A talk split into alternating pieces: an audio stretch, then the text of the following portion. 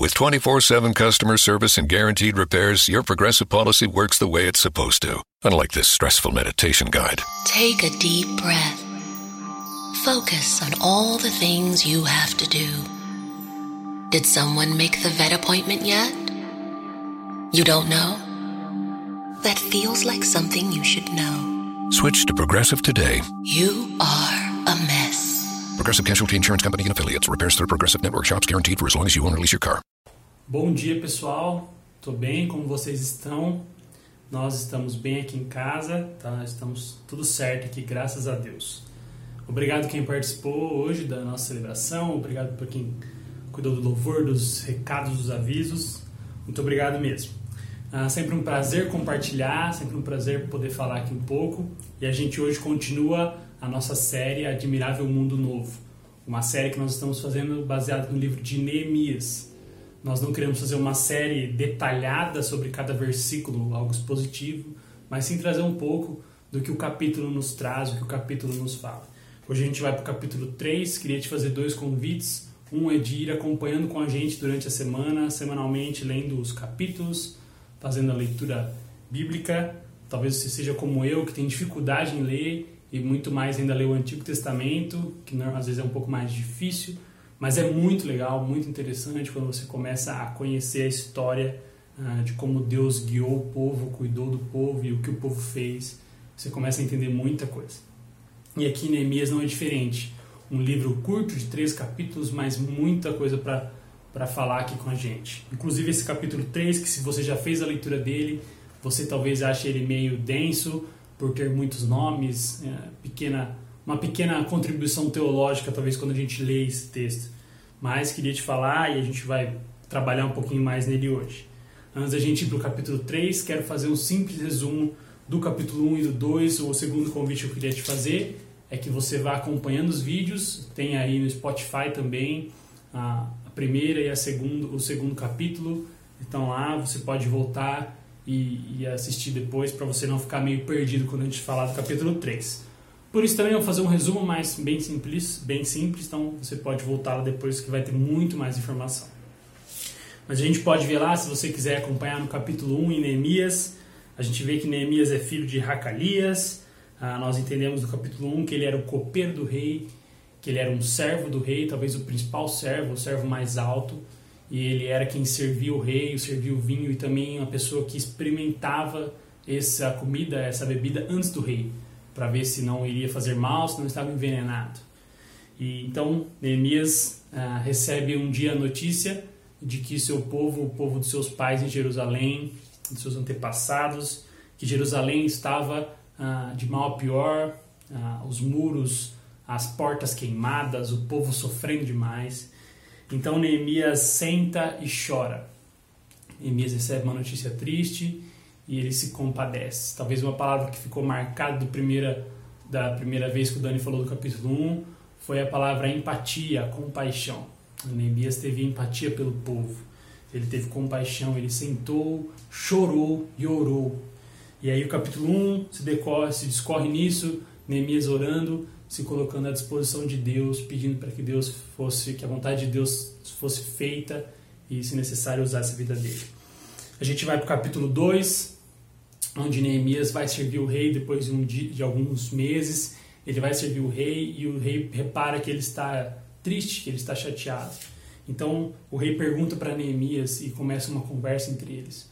Algo que não era normal o rei era algo bem superior às pessoas, não era, ele era meio intocável. E, mas o rei observa que Neemias está chateado e fala: Neemias, o que está acontecendo? Porque você está triste? E Neemias, numa majestade de como falar, assim, uma palavra que ficou do segundo capítulo foi que Neemias era estrategista. Ele sabia como falar. Ele não recebeu notícia, chorou e foi correndo choramingar para o rei. Ele orou, teve um tempo quanto a isso, um tempo orando, e depois, quando ele teve a oportunidade de falar com o rei, ele falou com, com maestria, pedindo para que ele fosse liberado para ir até Jerusalém e reconstruir os muros, reconstruir as portas. Então, o rei libera ele para ir. E depois também Neemias pede material para fazer toda essa reforma, para reconstruir. O rei também libera. Uh, depois a gente vai ver no capítulo 2 que ele chega lá em Jerusalém, que ele chega com algumas pessoas para o trabalho, mas não avisa o que ele vai fazer. Ah, depois de um dia ele vai e ele começa a observar os muros, ele sai a cavalo, sai andando e observa o que tem que ser feito, observa ah, os pontos críticos e mais uma vez numa lição de estratégia ele vai depois ele junta o povo e fala pessoal ó, nós vamos reconstruir essa cidade e ele convence o povo a ajudar convence as pessoas normais a ajudar então a gente chega no capítulo 3 um capítulo que parece ser mais denso então eu quero ler apenas o começo não vou ler ele inteiro que seria muito extenso são 32 versículos mas quero ler os primeiros então eu queria que você acompanhasse o, primeiro, o terceiro capítulo de Neemias, versículo 1. O sumo sacerdote Eliasibe e os seus colegas sacerdotes começaram o seu trabalho e reconstruíram a porta das ovelhas. Eles a consagraram e colocaram as portas no lugar. Depois construíram um muro até a torre do Sem, que consagraram, e até a torre de Hananael. Os homens de Jericó construíram o trecho seguinte. Isacur, filho de Inri, construiu logo adiante. A porta do peixe foi reconstruída pelos filhos de Hassaná. Eles puseram os batentes e colocaram as portas, os ferrolhos e as trancas no lugar. Meremote, filho de Urias, neto de Racós, fez os reparos no trecho seguinte. Ao seu lado, Mesulão, filho de Berequias, neto de Mesesabel, fez os reparos, e ao seu lado, Zadok, filho de Baaná, também fez os reparos. O trecho seguinte foi reparado pelos homens de Tecoa, mas os nobres dessa cidade não quiseram se juntar ao serviço, rejeitando a orientação de seus supervisores. A gente vai até aqui para não estender demais a leitura, mas aqui a gente já tem uma ideia e assim decorre o terceiro capítulo.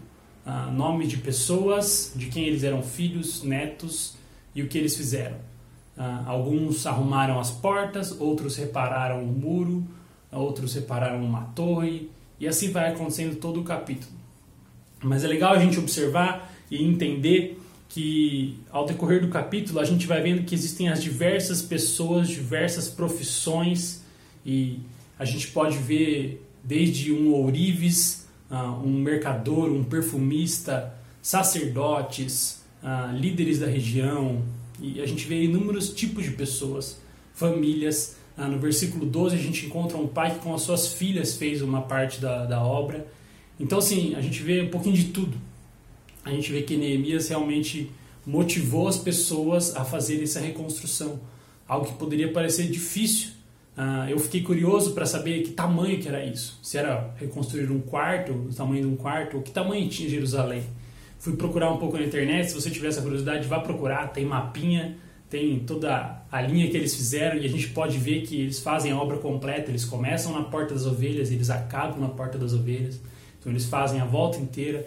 Logicamente, não reconstruíram os muros, os muros não estavam derrubados, mas fizeram reparos em inúmeras partes do muro, nas portas, levantaram os batentes das portas, arrumaram a fechadura. E a gente pode ver, e eu fui ver através da minha curiosidade, e vi no Google que são cerca de 1.600 metros que percorrem a cidade de muros de aproximadamente 8 metros de altura. Então são muros enormes. A gente vale lembrar também que não tinham guindastes tecnológicos como, como temos hoje, tratores, ah, era uma tecnologia um pouco menos avançada. E também a gente observa no texto que não tinham pedreiros, engenheiros, mestres construtores. Não, eram pessoas normais. Eram o ourives, eram o perfumista, era o mercador que vendia seus peixes ah, eram pessoas totalmente, é, entre aspas, sem qualidade, qualificação para fazer essas obras, mas que fizeram a sua parte. Ah, alguns mais, outros menos, e essa não é a crise do texto, e sim ah, o texto quer deixar claro quem fez, ah, quem são as pessoas, os nomes. Louco, né? A gente tentar entender um pouco da Bíblia, nessas horas a gente fica até meio sem entender. A gente não conhece um menino que deu os pães e os peixes para o milagre de Jesus da multiplicação, não sabemos o nome, mas nós sabemos o nome de um por um de quem reconstruiu Jerusalém no tempo de Neemias. Ah, é doido a gente tentar entender isso, talvez a gente nunca vai entender, mas assim a gente pode entender que Deus quis honrar a vida dessas pessoas que estavam ali e reconstruíram. E a gente vê que ele quer honrar os nomes, porque quando ele, ele fala dos ricos, dos, dos maiorais da cidade, no versículo 5, desse grupo de ricos, a gente vê que ele não fala nomes, ele fala o grupo não quis participar. ele não, também não quis humilhá-los colocando o nome deles, mas também não quis honrar nem um pouco a ação deles. Mas aí a gente vai entendendo e essa obra durou cerca de 52 dias que eles ficaram fazendo essas reformas. Pessoas normais, fazendo o básico, ah, fazendo o que eles conseguiam. Mais para frente no texto a gente vai ver que alguns reformaram a frente da sua casa, o muro da frente da sua casa, outros reformaram a porta da frente da sua casa. Pouco, pouco a pouco, eles reconstruíram essa cidade. E aí você pode estar pensando, ah, legal, a título histórico muito legal a gente saber, Neemias reconstruiu Jerusalém, é, mas e o que, que isso tem a ver com nós? O que a gente pode tirar de lição dessa história ou é, o que isso faz tem algum sentido para nós? Fique em paz, eu também me fiz essa pergunta quando eu li as primeiras vezes esse texto, mas depois, ah, lendo mais e, e ouvindo mais, a gente consegue entender algumas coisas sobre esse texto. E, e o que eu posso entender é que eram pessoas sem qualificação, pessoas que não tinham vocação para fazer uma obra, e, mas foram pessoas que fizeram as pequenas partes, pequenas coisas. E elas conseguiram restaurar, uh, reedificar o povo, o povo não, mas Jerusalém uh, fisicamente, a estrutura dos, do, dos, dos, muros, dos portões. Uh, e a gente fica pensativo no que nós podemos fazer como pessoas dentro da nossa comunidade, da nossa igreja, Logicamente, você tem um trabalho fora da igreja e, e lá a gente também fica pensando o que nós podemos fazer, qual a nossa vocação e qual o nosso dom. Ah, ah eu tenho o dom de cantar, então na minha empresa que eu sou ah, faço tal função, nada a ver com cantar, então eu não posso fazer nada. Meu dom é só cantar no domingo da igreja. Ah, não é assim. Nós podemos fazer, e aqui o texto nos ensina, né? Pequenas coisas, coisas que talvez pareçam insignificantes, mas que fazem o ambiente melhor. Neemias talvez não foi a pessoa que inventou o mutirão, mas com certeza popularizou um pouco mais essa palavra do mutirão.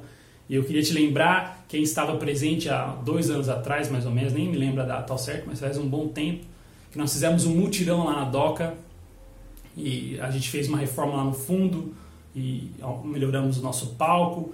E aí a gente precisava fazer algumas coisas, algumas coisas para finalizar e a gente foi, passou um dia lá inteiro, chegamos cedo, saímos bem tarde, é, pintamos, algumas pessoas pintaram, outras pessoas levantaram a churrasqueira, outras pessoas arrumaram as mesas, as cadeiras, limparam, lavaram o chão.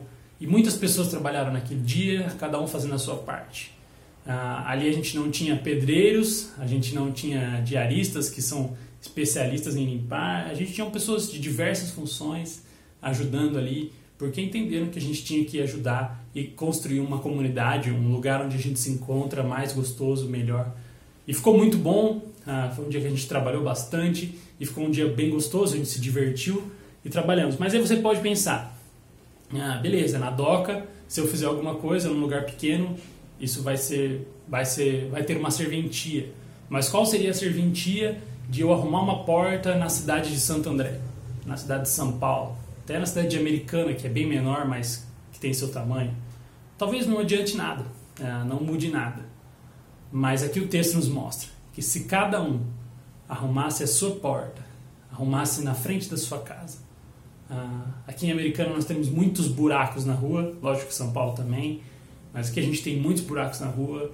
E se a gente, cada um, comprasse o cimento, o asfalto e fizesse?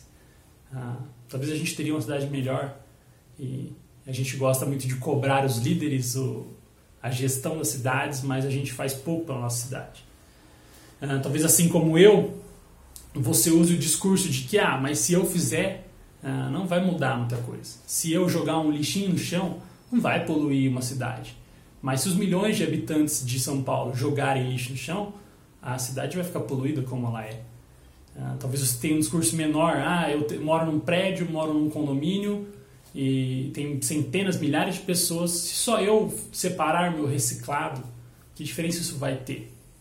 Talvez você pense assim e aí por isso você não faz. A gente gosta de usar uma desculpa para não fazer, em vez da gente fazer o básico e não reclamar. Então a gente acaba fazendo, arrumando essa desculpa. E mais uma vez o texto nos mostra que se cada um fizer a sua parte, uh, uns mais, uns menos, e sem crise quanto a isso, sem crise mesmo, o texto não fala sobre quem fez um X e quem fez 5X. Eu tive a curiosidade, meu lado pecador, de ver é, se eles realmente faziam tudo, o que pegando mapinha lá de Jerusalém e fui movendo não, o que cada um ia fazendo. E tiveram pessoas e grupos que fizeram 100, 200 metros, teve pessoas que arrumaram uma porta. E o texto não tem crise com isso. É, ele não fala, ele não uh, deixa alguém maior que o outro. Ele só fala que cada um fez a sua parte. E acho que é assim que a gente tem que entender, né? Uh, fiquei pensando como que o meu nome vai ficar marcado. Como as pessoas reconhecerão o Rafael, ou o Daniel, ou o Arthur, ou a Regina. Como as pessoas vão reconhecer o seu nome. É, como pessoas que serviram no básico da comunidade, no básico da sua empresa, fizeram o básico ah, de, de colocar o lixo no lixo, de ver alguma coisa fora do lugar e arrumar, ou como pessoas que, como os ricos fizeram no versículo 6, receberam ordens e não cumpriram e se ausentaram desse momento. Como nós seremos reconhecidos? Ah, talvez você pense, ah, já sou alguém é, tem um ar de pensamento superior, né? Já sou alguém mais velho, com um bom salário, uma vida tranquila, um status social tranquilo. Por que eu vou pôr a mão na massa? Porque eu vou lá na, na DOCA, na Somai e arrumar uma tomada? Ah, porque eu no meu serviço vejo aquele bebedouro pingando todo dia e, e sei o que tem que fazer, que é só trocar uma mangueirinha, só fazer alguma coisa, um reparo. Mas por que eu vou fazer isso se tem um funcionário para isso? Ah, acho que é mais fácil ficar reclamando. Talvez você tenha esse pensamento. Eu já tive algumas vezes, infelizmente. E aí eu queria honrar uma pessoa, não querendo desonrar os outros que estavam lá no multirão da DOCA, mas honrar uma pessoa. Uh, o Rubens, para quem conhece ele, Rubens casado com a Débora. É, o Rubens já não é uma pessoa novinha, já tem seus anos, já tem sua experiência de vida e já tem seu estado social uh, tranquilo, uma boa família, um bom emprego, uma boa casa. Uh, e no dia do mutirão, provavelmente se eu fosse ele, eu pensaria: por que, que eu vou lá com um monte de molecada fazer levantar peso, ajudar esse pessoal? Eles estão lá no monte de deixa eles irem trabalhar. Por que, que eu vou fazer isso? Talvez ele ter, talvez eu teria esse pensamento, mas não. O Rubens estava lá no dia do mutirão, foi um dos primeiros a chegar e com certeza um dos que mais trabalhou, ah, carregou entulho e construiu coisas, pintou. Ele estava lá a todo vapor ele também comeu o pão com mortadela que todo mundo comeu e voltou a trabalhar, trabalhou mais, ficou quase até o final com a gente. E assim, honrando a vida dele mesmo pelo trabalho dele, e ele, entre aspas, não tinha a obrigação de estar lá com a gente. Ele poderia ter esse pensamento, esse pensamento bobo que a gente tem de não ter essa obrigação de ajudar, de tem, tem pessoas que vão fazer, então eu não preciso fazer. Ah, mas ele sabia, ele tinha muito mais experiência em nós uh, que, que, a gente que tem, entre aspas, mais vontade de fazer, mais uh, força para fazer, mas ele estava lá e trabalhou muito mais que nós, deu um, deu um baile na galera nova, trabalhou e ajudou. Logicamente, no outro dia ele não levantou, não foi na Somai, não foi na DOCA no, no, domingo, estava travado, mas ajudou a gente lá. Então, assim, é, um exemplo simples de quem não tinha, entre aspas, a obrigação de ajudar, mas ele foi lá e fez a sua parte. Ah, como inúmeras pessoas, não querendo desonrar quem trabalhou, só dando um exemplo. Ah, então a gente pode pensar e voltar ah, nesse texto, né? O que nós podemos fazer? É, e eu fiquei com essa frase: cada um fizer a sua parte. Se cada um arrumar a tua porta, cada um separar o seu lixo, cada um separar o reciclado, não jogar o lixo na rua. Se cada um fizesse isso, ah, nós não não estaríamos nesse caos que nós vivemos. Não estaríamos nesse, nesse mundo doido que a gente vive. E, e aí eu fiquei pensando, vamos para a parte da ação. Ah, qual é o básico que a gente pode fazer? O que a gente pode fazer no nosso dia de básico? E aí eu queria te falar algumas coisas básicas. Nós vivemos uma pandemia, ah, algumas pessoas estão achando que acabou essa pandemia, mas ela ainda não acabou, pessoal. A gente ainda está dentro da pandemia o Covid não sumiu, a vacina ainda não chegou. Então, uh, e aí muito no começo da pandemia se falava sobre os mais velhos, sobre a gente ajudar eles a ir ao mercado para eles não precisarem sair de casa, dos grupos de risco, né? não só os mais velhos, para a gente ir lá e fazer uma compra para eles, ir na farmácia, para eles não precisarem sair. E, e muito se falou sobre isso. E quantos fizeram isso? Você fez isso? Você ajudou a senhora do seu prédio é, que você sabe que tem mais de 60 anos ah, e foi no mercado por ela? Você perguntou se ela foi na farmácia? Ah, provavelmente, mais uma vez, assim como eu, você deve ter dado desculpa. Ah, alguém vai fazer. Ela deve ter algum parente que vai fazer por ela. E, na verdade, isso era o básico que a gente poderia fazer e ajudar ela nesse caso. Talvez você não sabe, mas o reciclado, se seu prédio não tem, e você usa essa desculpa de que ninguém faz e não tem no seu prédio, é só você ligar na prefeitura e eles vão te levar um saco para você colocar o reciclado. E eles vão recolher toda semana na sua casa. Ah, tem coisas básicas que a gente pode fazer que a gente nem sabe, mas são coisas básicas que a gente pode fazer e ajudar ah, as pessoas, nossa casa, nosso prédio.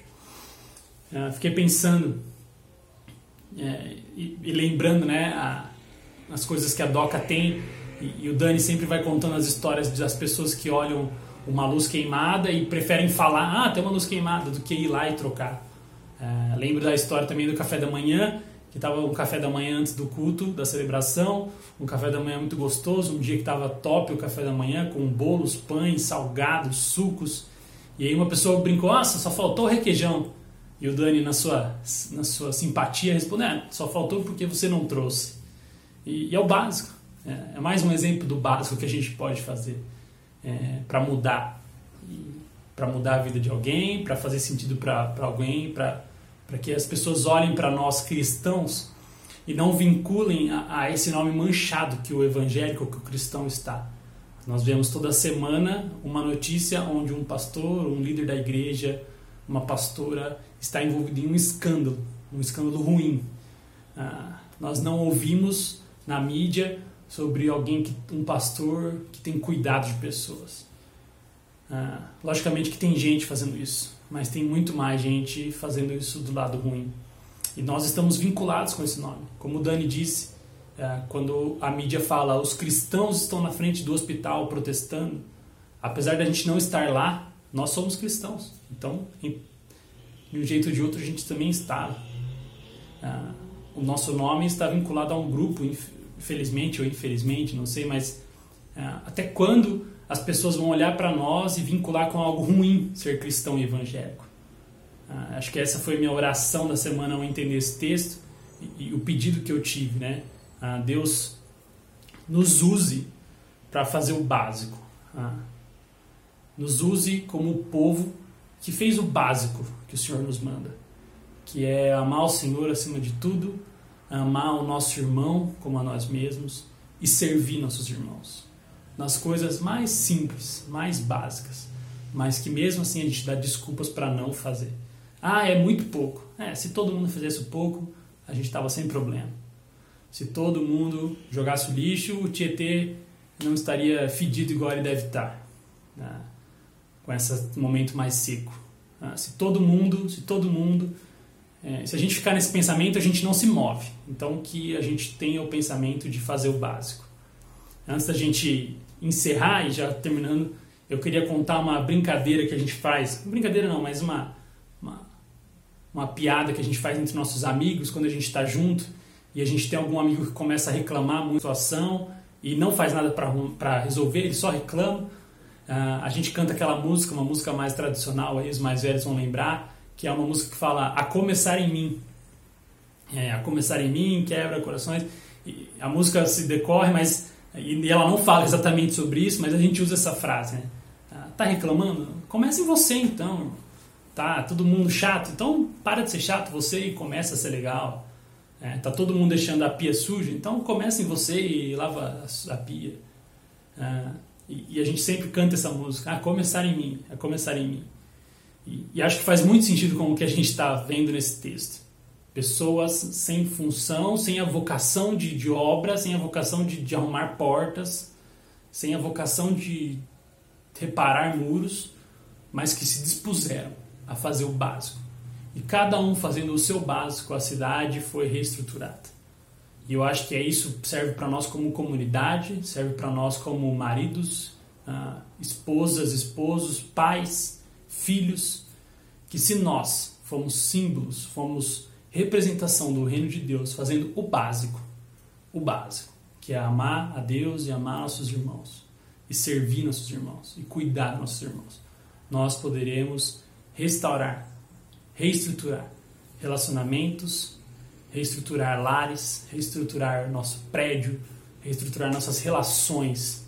É, acho que é essa a lição que fica para mim desse texto.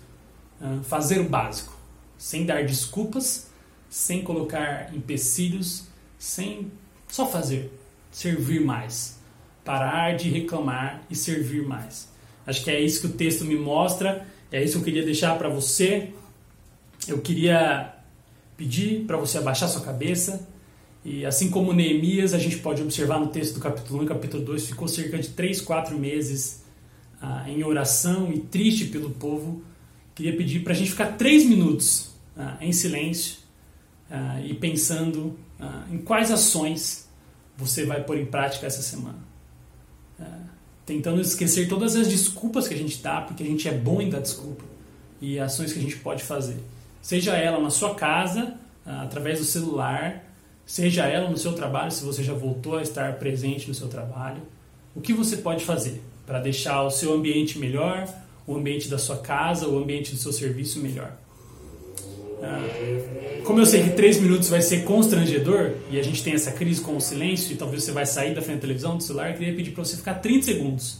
30 segundos, eu vou contar 30 segundos e aí eu oro e a gente vai almoçar nesse domingo, que aqui no interior está um solzão ah, um dia muito bonito, mas já está um calor quase que insuportável. Então fique 30 segundos, por favor, em silêncio, pensando no que a gente pode fazer e como Deus pode te usar nas pequenas coisas dessa semana.